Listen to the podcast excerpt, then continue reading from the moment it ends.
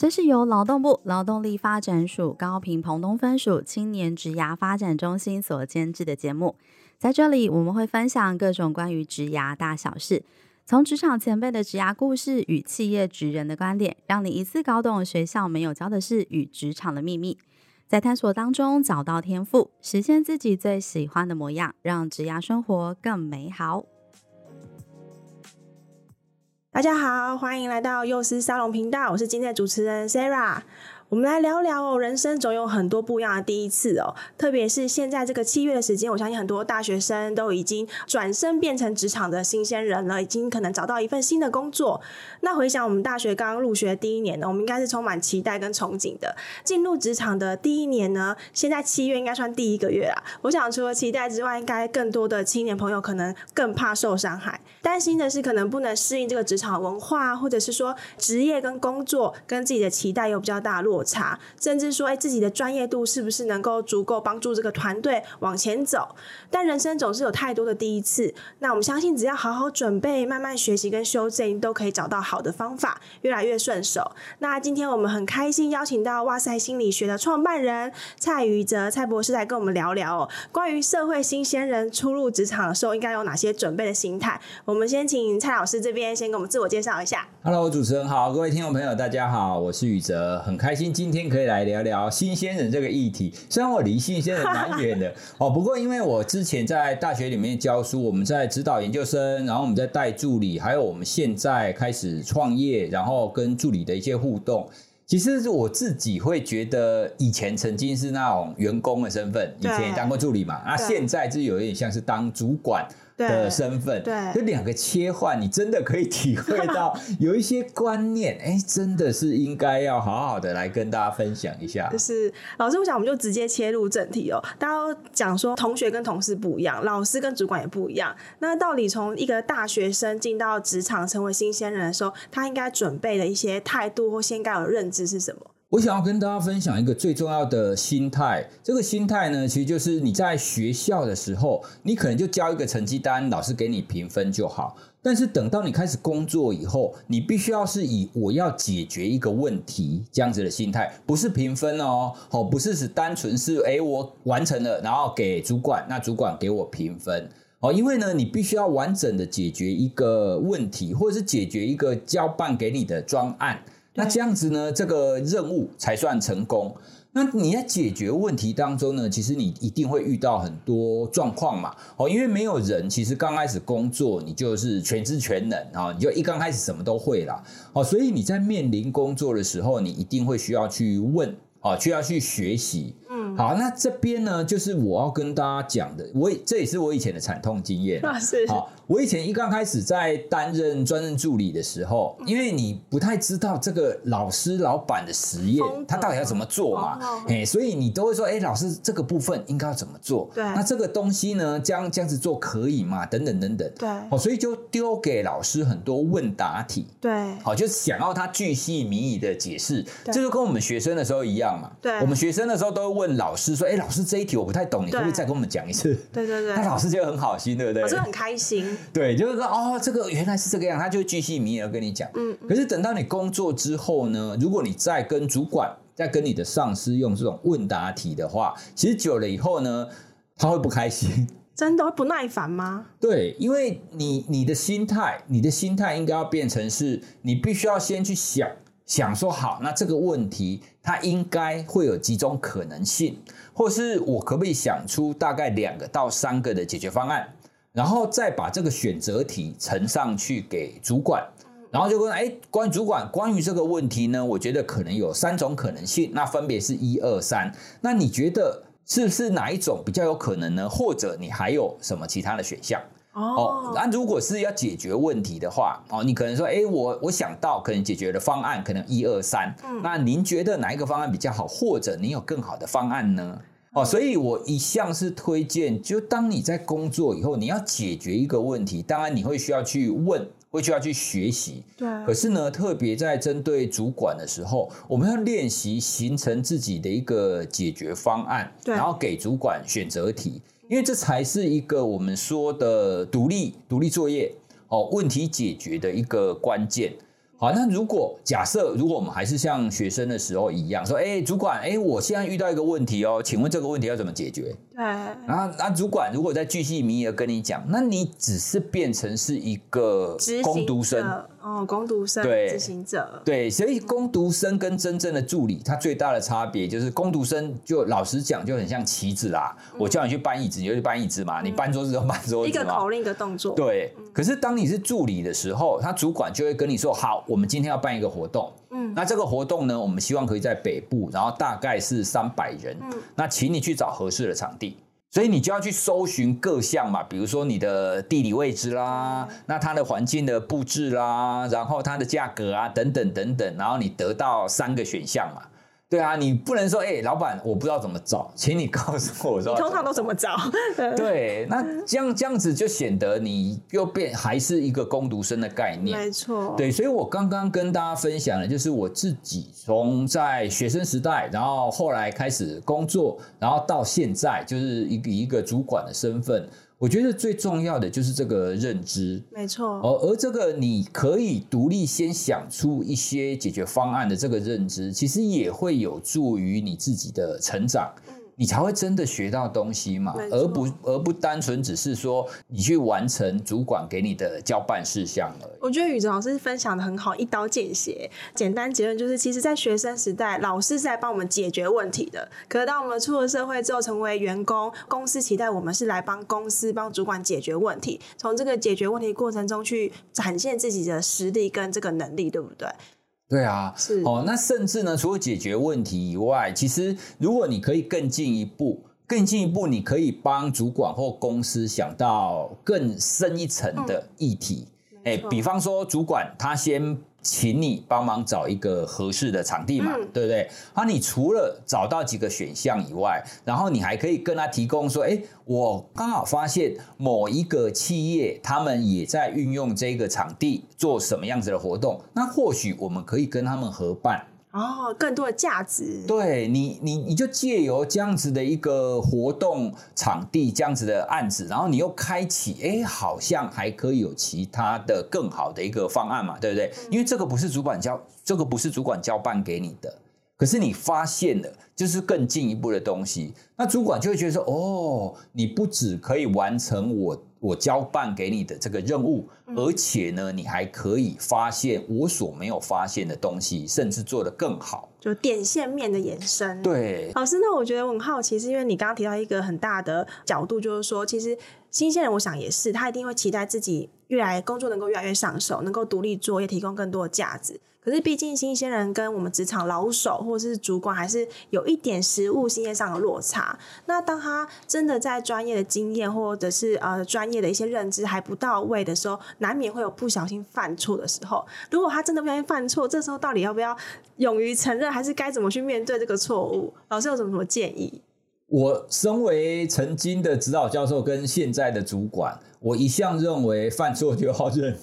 对，因为其实我们也看到有很多职场的现象，都会觉得说，哎，这个不是我的关系，这个是厂商怎么怎么样，或者这个是他联络的时候怎么样，或者是把它推给别人。对，好，那当然我相信，而且我也可以理解，大家都不愿意自己犯错了，因为犯错好像就是自己能力不足嘛。嗯。可是呢，我们也应该要可以理解，其实没有一个新鲜人，他一刚开始工作。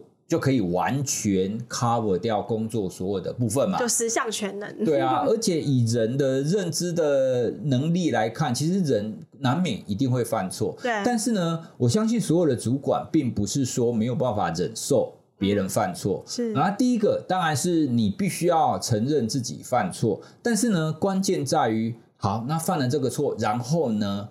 很多人可能就会觉得说啊，那我就道歉啊，那我都道歉了，你还要我怎样？对，那可是同样的，就延续我们刚刚前面讲的，主管要的是好，那你知道你犯了这个错，嗯、那你可以很清楚的知道错误的原因是什么吗？嗯、好，那你知道原因之之后，那你有针对这个错误的后果，你有去弥补吗？嗯，好，那比方说可能是他得罪了某一个客户，对不对？嗯、好，那得罪了这个客户，那你你不能流失这个客户啊，对，那怎么办？哦，你你总不能说道歉，然后叫主管去 去赔礼嘛，对不对？好，所以不管怎么样，你还还是可以想出一些方案。说方案说好，那主管对不起，那我在哪一次，在哪个场合，可能是跟这个客户，我对他有一些不恰当的互动，所以可能得罪了他，他不太高兴。好，那之后呢，我会知道对于这个客户，我不能提到什么地雷字，还是怎么样？哦，他知道了他犯错的原因在哪里嘛？那接下来就是好啊，可是犯了错，我要怎么弥补？哦，所以我可能想说，那是不是我带了一些礼物，然后去再跟他亲自的道歉，这样比较好呢？还是主管你你跟我一起陪同，那我也去选哪一些礼物，然后我们一一起去，或者是我们用 email 的，或者是我们用什么方法？对，同样的，我们需要有一些方案。对，因为所谓的犯错，一定是有一个有一个待解决的错误在那边嘛，要需要去修正。对，那最不好的道歉就是，哎，对不起，我犯错了，那你必须要主管或者是同事帮你擦屁股。哦，那这个就很糟糕嘛。那如果我发现这个错误好像不影响大局，然后自己可以呼呼，我来当做没发生，老师觉得这是一个好方法吗？短期内。看起来是一个好方法，不过呢，我要跟大家分享我在前阵子看到的书里面，那本书叫《心理安安全感的力量》，它里面当中有提到一个关键，我觉得很重要，因为你刚刚提到的那一种啊，它一般我们会称它为变通方法啦，对，好，就是你比这样也算一种变通方法哦，对啊，假设假设说，呃，比方说在医院当中。哦，他的他要常常换床单嘛，对，对不对？对好啊，可是今天哎，我不小心我的床单准备的数量不够，对对，怎么办？你来不及加订啊，对，你没有报上去啊。好，那所以我就先跟隔壁的。隔壁另外一个科室跟他借嘛，啊、对对不对？这个就像你你刚刚讲的，哎，我犯了一个错，因为我没有直接报上去，对啊，所以我用别的方法来变通嘛，对不对？不要告诉别人，对啊，这样子我就不用跟主管讲啦，对对对，对不对？神不知鬼不觉，对。可是呢，这种方法一时之间可以解决，但是最根本的啊，因为最根本的原因就是数量不够嘛。对啊，所以你数量不够，你到底这个问题你要不要解决啊？哦，数量不够的问题，你如果说好，我现在先呼呼，哎，那这个你根本的问题，你事后你仍然有呈报上去，那整个系统上的错误，你仍然有把它填补起来，那就没有关系。嗯嗯。可是呢，其实你知道人是有惰性的。哦，你就会觉得说，哎呀，环境的啊，这些互惠的话，总会有方式解决的。对啊，你你就用这种变通的方法来解决。嗯、那这样变通来变通去，你想想看嘛，如果用我们刚刚讲的那个例子，我今天床单不够，我跟隔壁借啊，隔壁不够呢，再跟隔壁借啊，大家借来借去，就是终有一天会有其中一个地方会爆炸。等一下要回家拿床单的。对，好，所以它终究没有解决掉系统最根源的问题。对，那刚刚讲的是一个非常枝微末节的事，可是呢，你如果想象一下。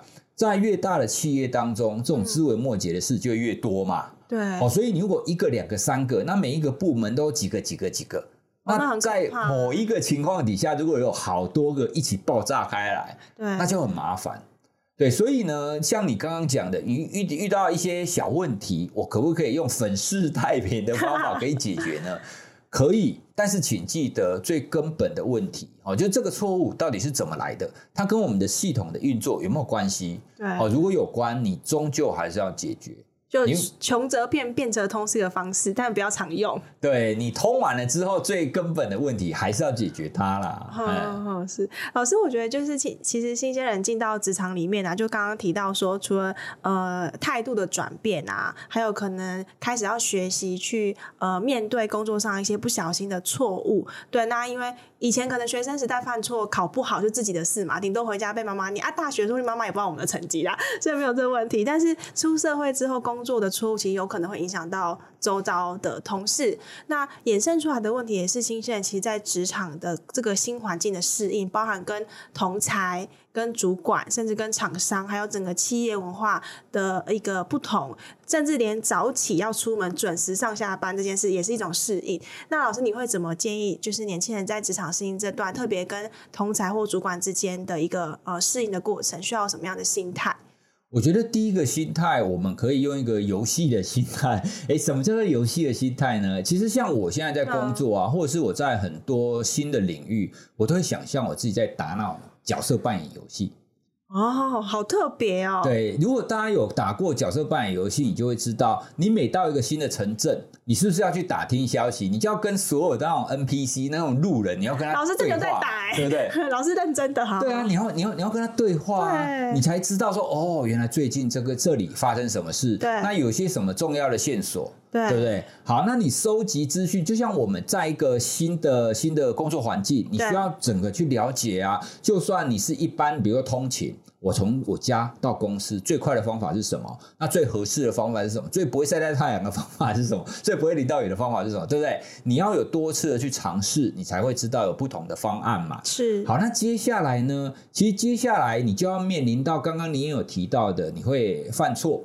嗯。好，那犯错怎么办？那同样的是在角色扮演游戏里面啊，哪一个人在玩角色扮演游戏从来没有死过的？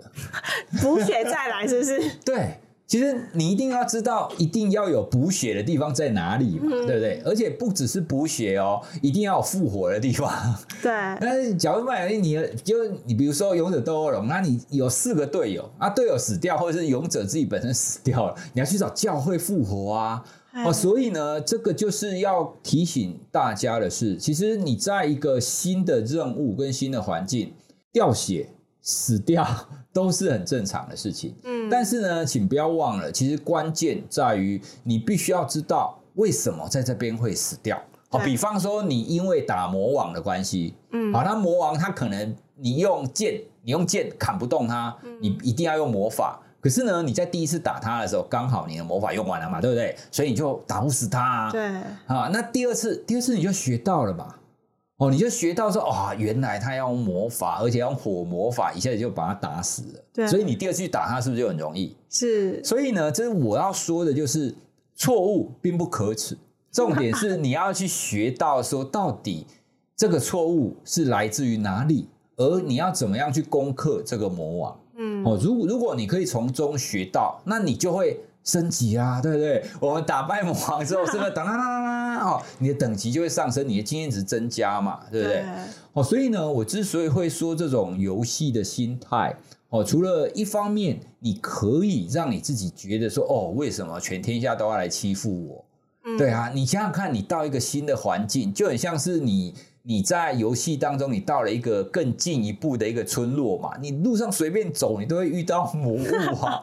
你随便随便一只都要来打你啊，对不对？所以这是非常正常的现象哦。所以如果你可以从这个角度去思考，你会觉得你的生活好像比较有趣一点，没有那么痛苦一点。而且呢，你在面对失败、在面对挫折的时候，你也可以有一个正确的态度去看待它啦。是哦，不是你是台大毕业，或是你是博士，你就不会错误。不是任何人，你在跨出你的舒适圈之后，你一定会犯错，你一定会掉血的啦，都正常的啦。对，一定会掉血，一定会死过啦。对哦，所以重点是，哎，掉血跟死过没关系，我们复活起来，然后找到这个魔王的弱点，那找到我们需要什么样子重要的道具。哦，是游戏里面常常需要你收集一些道具去解谜嘛？对不对？哦，所以重点就是收集到这一些内容，那知道魔王的弱点，然后去过关。老师，你刚刚这样比喻，我觉得很生动哎。我就是想说，那如果说死而复生之后，到底应该选择原游戏继续在呃努力尝试破关，还是应该要选择新的游戏？再再战，就是把旧游戏的经验值，然后新的游戏回到职场，就很像最近大家都在谈，就是年轻人的就业稳定度。那我相信每一个年轻人都很期待一份工作可以做个两三年，可是殊不知人生就是不如意十之八九啊，总是上班三天五天，可能就会遇到一些诶与想象不太一样的事情。老师会怎么建议他们在这个磨合期的一些判断，到底什么情况你可能真的需要思考换工作，什么情况其实你应该要再撑一下，就是失血先把血找回来。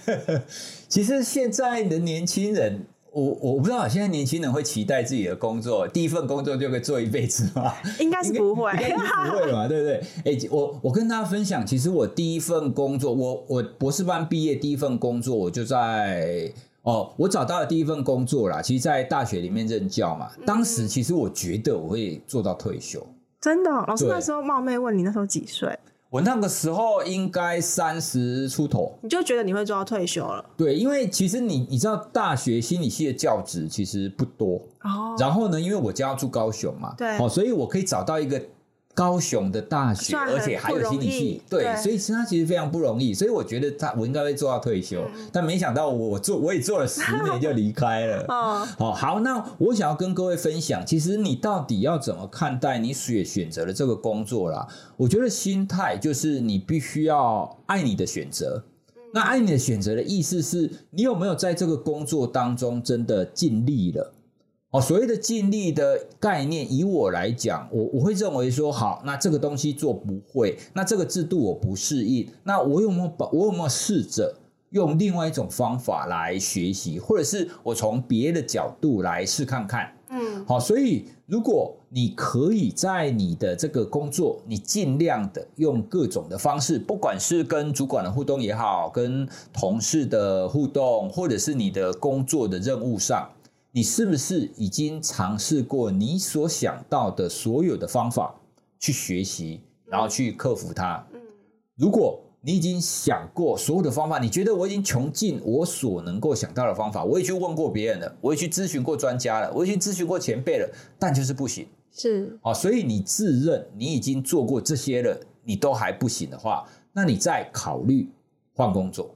哦，不要轻易放弃。对，因为其实我我觉得很多时候都是我们对工作还不够理解啦。嗯、哦，因为在你不够理解，你没有一个充分的尝试的情况底下，你就很轻易的转换工作。那转换工作其实不见得会如你所想象的那么美好。对，哎，因为很多的工作你在外面的时候看起来当然都很好啊。比方说我我曾经有一个朋友，他本来的工作其实也不差。哦，工作主管的互动啊，那同事的互动其实都不差。可是呢，他就找到了另外一个薪水好一点，那知名度也高一点的一家单位。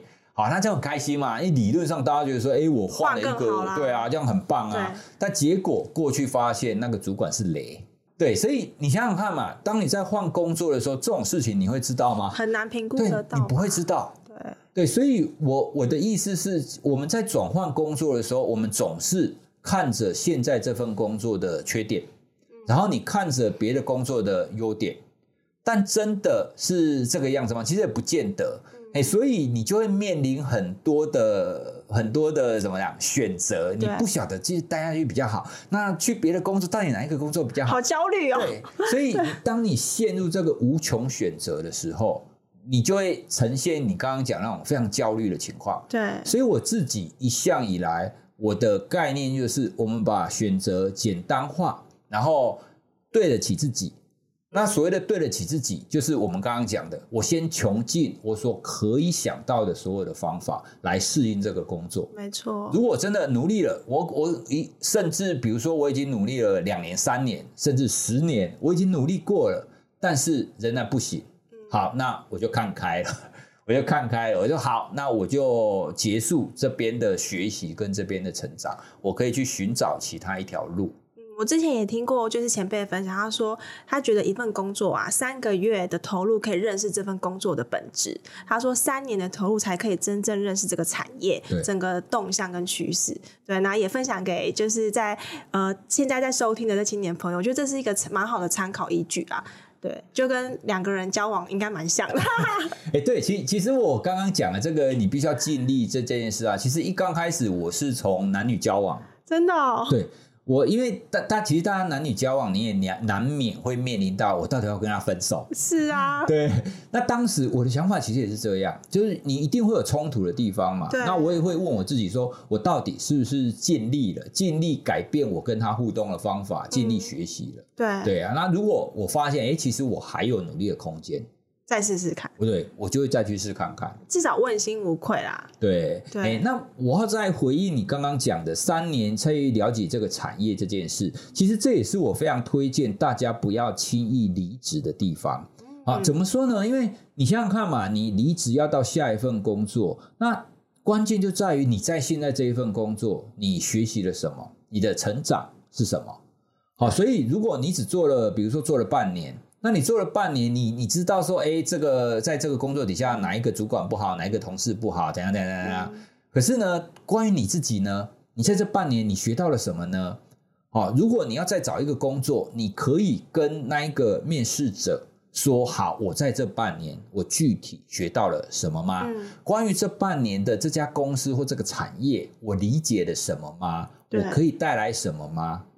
嗯，好，所以如果这个问题你没有办法有一个很具体的一个回复，那其实是表示你根本不知道你在这半年，你在这个工作到底学到什么？对，你到底学到什么？对，那如果连你都不知道。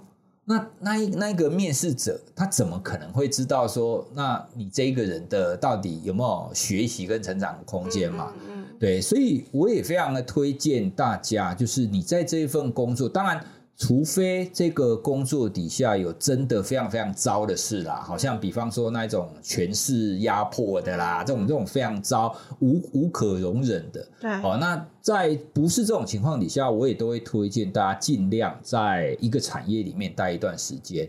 你可以用你要把这家公司当成跳板，哦，不，我们不要说跳板，学习机会。嗯，你要把这个公司当成学习机会。然后来学到，哎，我在这家公司，我到底可以成长什么？比方说，我都会跟来跟哇哇塞心理学一起合作的助理们，我都会跟他说：你不要想你在哇塞心理学跟我们团队的合作，你要做一辈子，不可能嘛。所以你一定要想，当三年后你要去找新一份工作的时候，你在你的履历上，你写着你曾经在哇塞心理学工作。然后呢，你可以很明确的讲出你因为做了什么，使得哇塞心理学成长了。对，啊，比方说他可能是节目流量增加了，或者是粉丝增加了，或者是什么商业收入增加了等等的。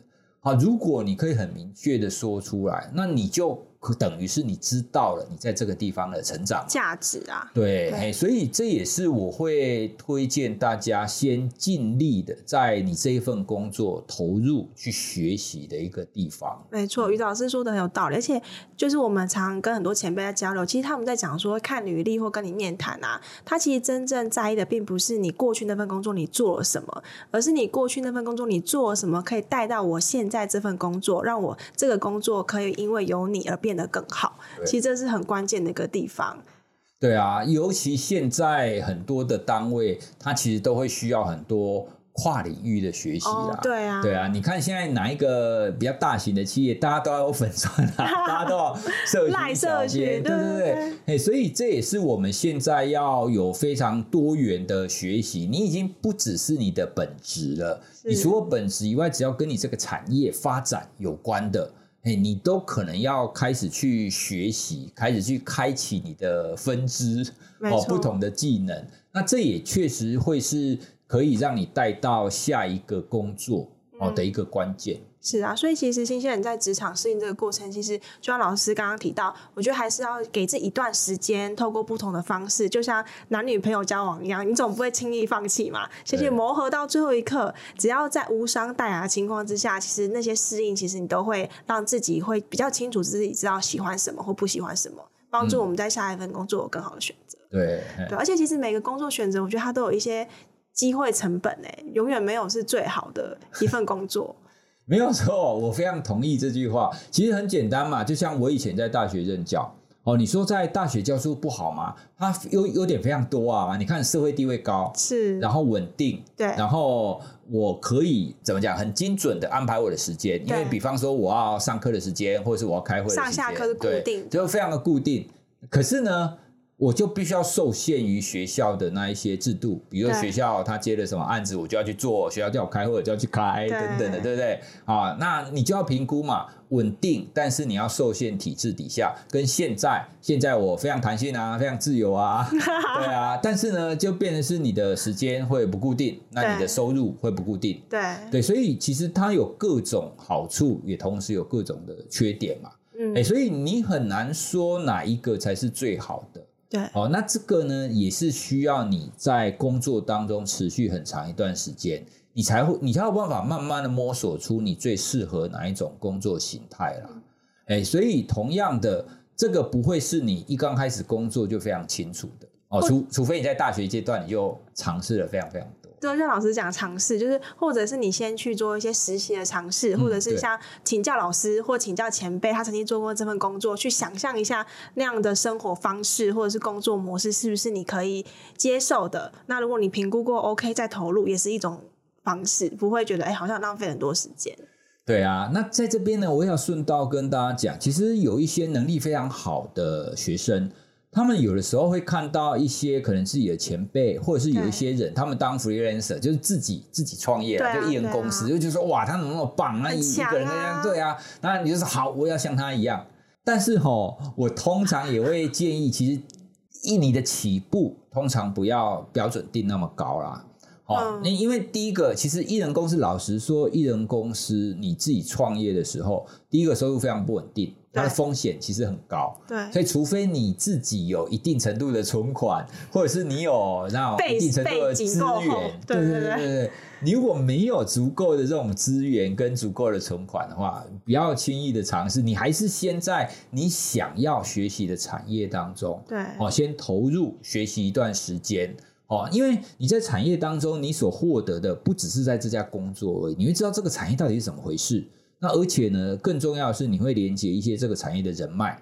哦，比方说我在大学里面教书十年，我认识了大概。大部分的全台湾心理学相关的那一些老师啊，教授啊，对啊，哎呀，那我会知道说，好，那在心理学圈子里面，他关注的是什么？嗯、那我也会持续学习在这个领域当中的知识嘛。对、嗯，那在学习的管道有哪一些？对，对，其实这个也是一个非常重要，你的经历当中你要去增加的这种人脉以及这个产业相关的资源。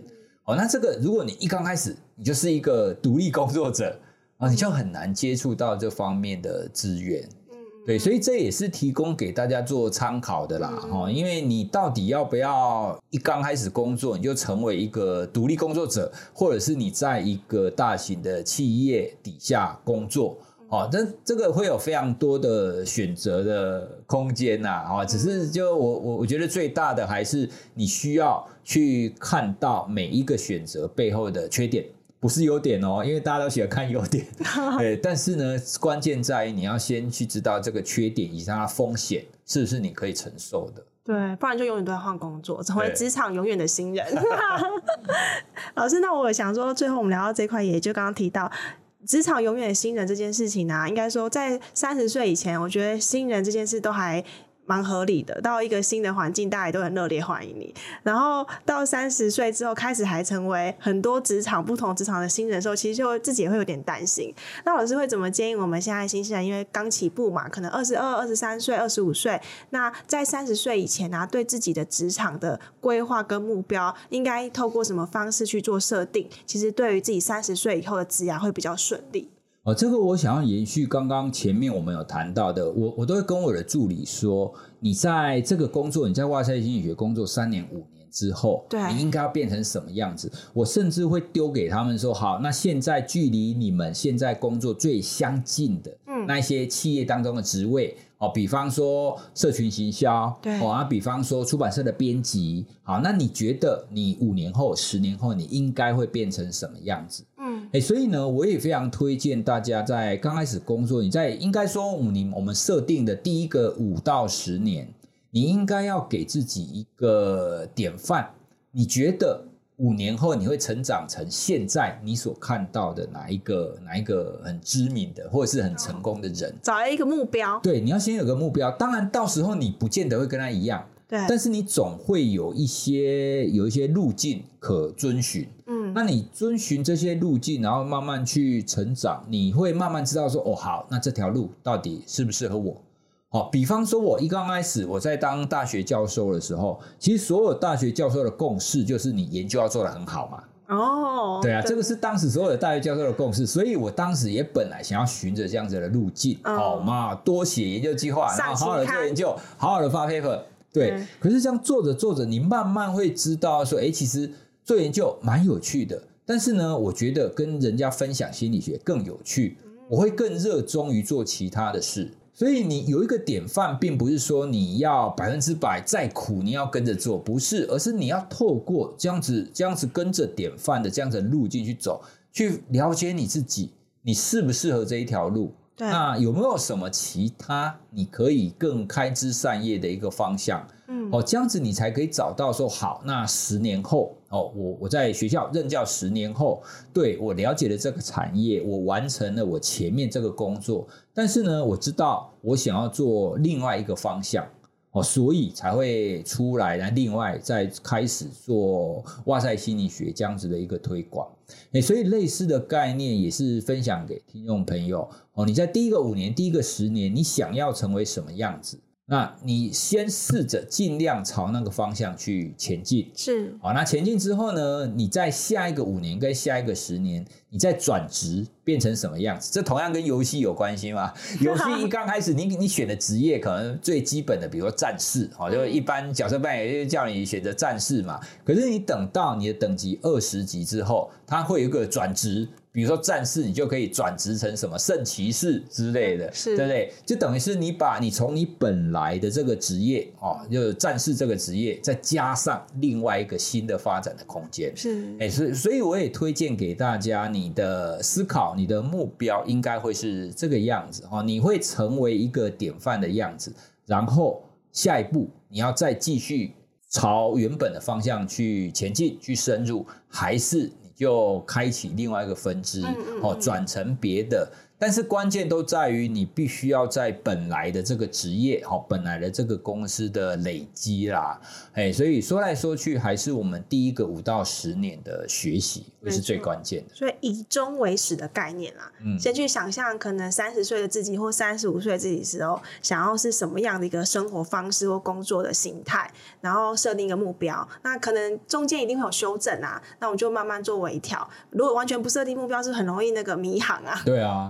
所以很容易别人说，哎，什么好，然后我就去做什么好，我就会去做。对，这当然也不是不行，但是关键仍然在于你做了五个，做了十个以后，你还是必须要了解你自己，你最适合什么。老师，你这个问题我觉得很深刻，是因为我们常在人力行上面，就是会有很多求职者会发问，他就会说他换了很多工作，换了很多产业，他还是一直找不到自己喜喜欢或有兴趣的。对，我觉得这个真的是一个让人家很焦虑的问题。这个就回到哇塞心理学的核心议题，你对你自己的觉察到底是什么？嗯，好，所谓的觉觉察，就是你在做任何事的时候，你一定会有一些感觉，你会有一些认知，你会有一些认定嘛。好，那很多人对各个不同的行为，或者是你刚刚讲的不同的工作，你觉得都差不多。其实呢，这个差不多很大很大，很多时候都是因为你对当下的情况，你没有很细致的去想它，没有很细致的去感受它。观察。好，比方说第一个工作，第一个工作它可能会有很多层面啊。如果我们用比较简单的，好，主管，然后跟你的同事，嗯，然后跟你的上班的地点。然后跟你的工作产业、工作实际的内容，还有你所付出的时间，所以你有没有发现，我随便讲，你就可以切成五到六个不同的项目。好，那你有没有办法？你在这个工作，你这五到六个项目，你都帮他评分哦。好，假设主管一到十分，好了，主管几分？那你的工作、你的工作产业的内容几分？那你的工作地点几分？好，所以如果你可以切的越细，你就代表你对你这一份工作的觉察。你你对于这个工作主观的这种感受，你就越细致嘛。对，那你唯有越细致，你才可以越知道说好，那这几份工作当中的差异是什么？嗯。好，那做了很多工作，但是都觉得没有差。其实我觉得这种这个问题，大部分不是发生在工作啦，是发生在这个人他到底有没有在每一个工作都去很比较深度的去体验它。嗯，哦，那如果你真的有体验它，你最终你会发现你比较喜欢哪一种，比较不喜欢哪一种。老师提供个好方法，我觉得我应该要也来做做看。就是我觉得不管是在第一份工作开始已经累积，其实每一次如果可以保留一个这样子的呃职涯的评分表给自己看，就是每个向度，甚至我可以评分一下说，哎、欸，这个工作我最喜欢的地方，我最不喜欢的地方，累积下来，如果有一天真的发生，我换了好几份工作，我好像还是没有感觉，我回头去看，至少有迹可循。对，不然很多当下的感受，其实后来都不记得了。对啊，因为我们大部分啊，大部分如果你不会去细致的去思考，你会有一个 overall 一个很模糊的概念，都是用 feel 啊。对，然后啊，这个整个都不好，但真的是整个都不好吗？对对，如果你可以更细致的去思考它，你会你你最终你会了解到你最在意的点是什么。嗯啊，比如说有有有些时候，你会发现，其实你最在意的并不是你这个产业的发展性，你最在意的可能是我的同仁。哦，这个团队是不是好相处嘛？因为有一些人确实是这个样子啊。我只要我工作好相处，嗯、舒服就好。对。对，可是有一些人相反啊，我根本不管我的 团队的其他的人，嗯，我最重要的是这个产业是有前景的。对。对，所以你你必须要从各个方方面面去理解到你自己啦，因为这最终仍然是回馈到你想要成为一个什么样子的人。好，那如果你可以在每个工作你都去感受说，好，那这个工作跟我这一个人的一个连接点到底是什么？好，那最最后你会越来越认识你自己。你会越来越知道你适合什么，你不适合什么。那这样子，最终你才可以找到属于你的。我们讲的比较夸张一点，属于你的天命啊，就是这个东西，你到底要往哪边走？好，那就像我离开学校，然后现在在做自媒体一样。对，对我觉得，哎，对，现在虽然是有风险，但是我做的开心。好，那这就是我在这十年当中我所学到。比较适合我的一个方式是是，谢谢老师，很开心今天宇哲老师有很多的丰富的分享。然后各位听众不要忘了，赶快先准备一本笔记本，把你现在还记得的工作，好好的用不同的向度评分下来。就未来我们在做回顾或在做一些工作选择的时候，它就会是一个很好的依据。对，谢谢宇哲老师，谢谢，谢谢你的收听。如果你有任何的感想或是回馈，现在就到我们的 IG 跟脸书上给我们一些 feedback。如果你喜欢我们的节目，不要忘记订阅并留下五颗星评价，给我们一些鼓励，并分享给身边更多人知道。谢谢大家，我们下集再见。